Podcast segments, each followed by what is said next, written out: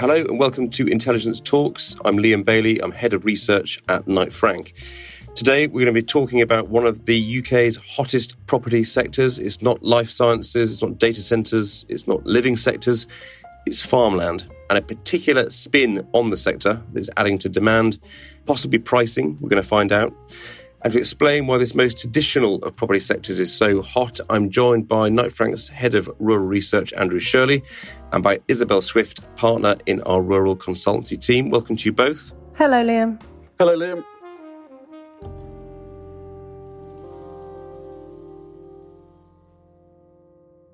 So let's get some data points to start with. Andrew, you've just released your Q1 Farmland Index. What did it reveal about the market? Well, what it shows is that the average value of farmland in England and Wales rose by a further 2% in the first three months of this year, which takes the total annual growth to 11%. So a real sort of inflation busting performance there.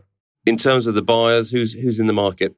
Well, we're seeing a real mix of buyers. You've got your traditional tax driven buyers. You've obviously got agricultural businesses that want to expand. But there's also a lot of demand in the market from what we would call environmentally focused buyers. So people who are looking at natural capital, rewilding, regenerative agriculture, all the sort of current buzzwords that we're seeing in the world of ESG at the moment. And that issue of natural capital is really the um, the driver for today's conversation. So, Isabel, do you want to just introduce the theme and the the, the concept of, of natural capital? Natural capital is in relation to the value of land and natural resources in a way that identifies all of their individual values. So, not just in terms of its investment value, so for example, production of food or production of income from the production of food, but also its value to the general public in terms of carbon sequestration, access, because obviously nowadays we're talking about things like well-being and doctors prescribing walking. So it's kind of all of the benefits which land and our natural resources can bring to us all and this will be new to quite a few of our listeners. So this concept of natural capital, this is this is an asset class or an emerging asset class in its in its own right. Is that is that right? Yes, absolutely. It's something which is um, in development. There are different ways of quantifying it currently, and there is research going on all the time. There are people who are undertaking natural capital audits for businesses already, and the kind of natural capital metric, as it were, is in development. Thanks, Isabel. That's explained the concept. So, Andrew, who's in the market to buy this uh, this asset class? I mean, it's a whole range of um, people. You've got investment funds that want to sort of take advantage of this natural capital, whether it's to set up, you know, a carbon credits fund, or you've got the more altruistic buyers who want to buy it and rewild it and um, genuinely sort of make a contribution to the environment. You've got people who are looking to sort of offset different types of things, whether that's nutrient neutrality, that kind of thing. So the sort of the environmental covers a whole sort of wide range of different types of buyers, from the purely institutional fund to the private individual who's really interested in benefiting the planet and the environment. But just thinking about that fund, for example, is this an altruistic decision they're making to invest in this in this type of asset because they think it's a good thing corporately to be seen to be doing it, or is it actually in practical terms helping to offset, for example, their own carbon usage elsewhere in their in their operations? It's a mix. There are some investment firms that want to buy it and use the land, as you say, to offset their own carbon emissions. But there are others who want to buy it, create credits, and sell those to other people who've got emissions that need to be offset. So it's a real it's a real mix. Um, the rationale behind why people are doing it, some are commercially driven, some are environmentally driven, and some will be a, a mix of the two. And just to put a bit more colour on, on this, so Isabel, in terms of your the, the work you're doing, the consultancy work with clients, just give me a couple of examples of practical things that people are doing in this sector to kind of improve their assets in this way. So we have got clients in each of the different kind of sector headings, the main sector headings at the moment. So we are doing some work for a developer who is looking to buy some biodiversity net gain credits because he is undertaking a development within a local planning authority which has already introduced a BNG net gain requirement for any development in that area. So anyone in that area developing is having to demonstrate a 10% net gain on biodiversity for that development. So he is seeking to purchase a number of BNG credits to offset the development that he is doing.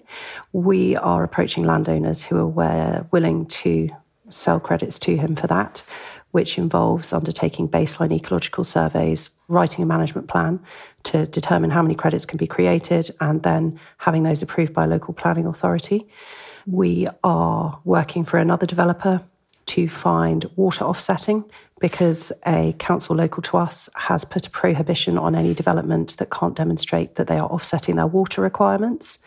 And so we are working with a local farmer to do that. And finally, we are in the process of negotiating some phosphate offsetting for another client who is going to terminate their farming enterprise and in return generate a number of phosphate credits which will be sold for development to developers to facilitate their developments. And in terms of your role in, in this process, is it effectively putting a kind of value or a kind of a, a, uh, a metric around those credits, for example, to actually say that, you know, if you do X activity, you will generate X number of credits in this case? So, those management requirements for biodiversity, for example, are written by an ecologist who will say your baseline is X, and this is what you need to do in order to generate uplift.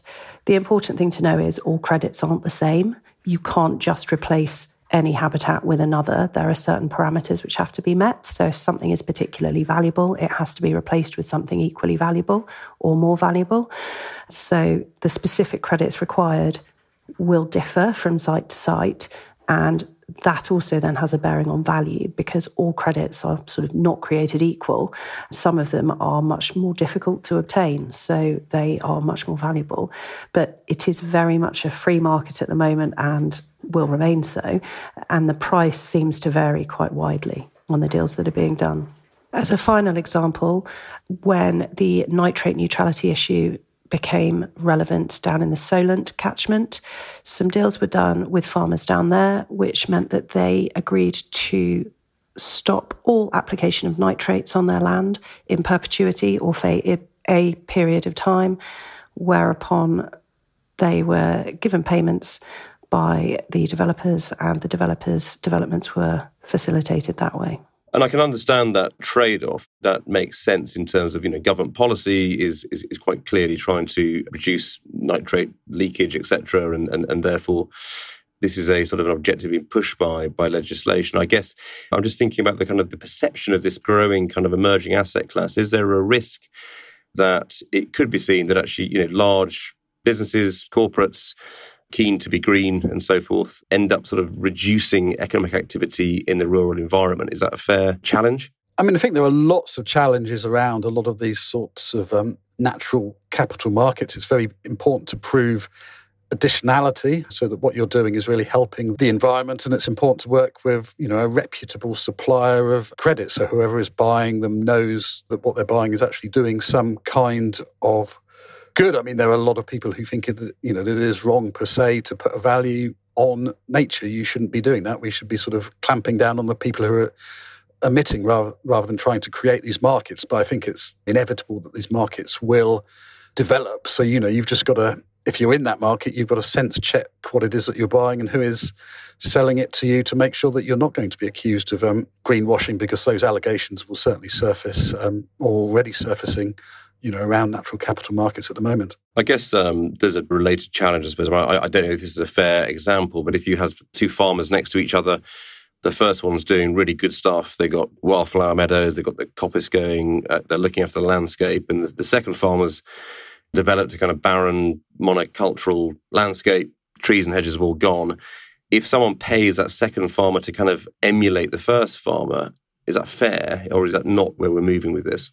I think it probably depends. There are farmers for whom this makes infinite sense. Their land's less profitable, it's less productive, and therefore it's much better suited to take advantage of these kind of opportunities.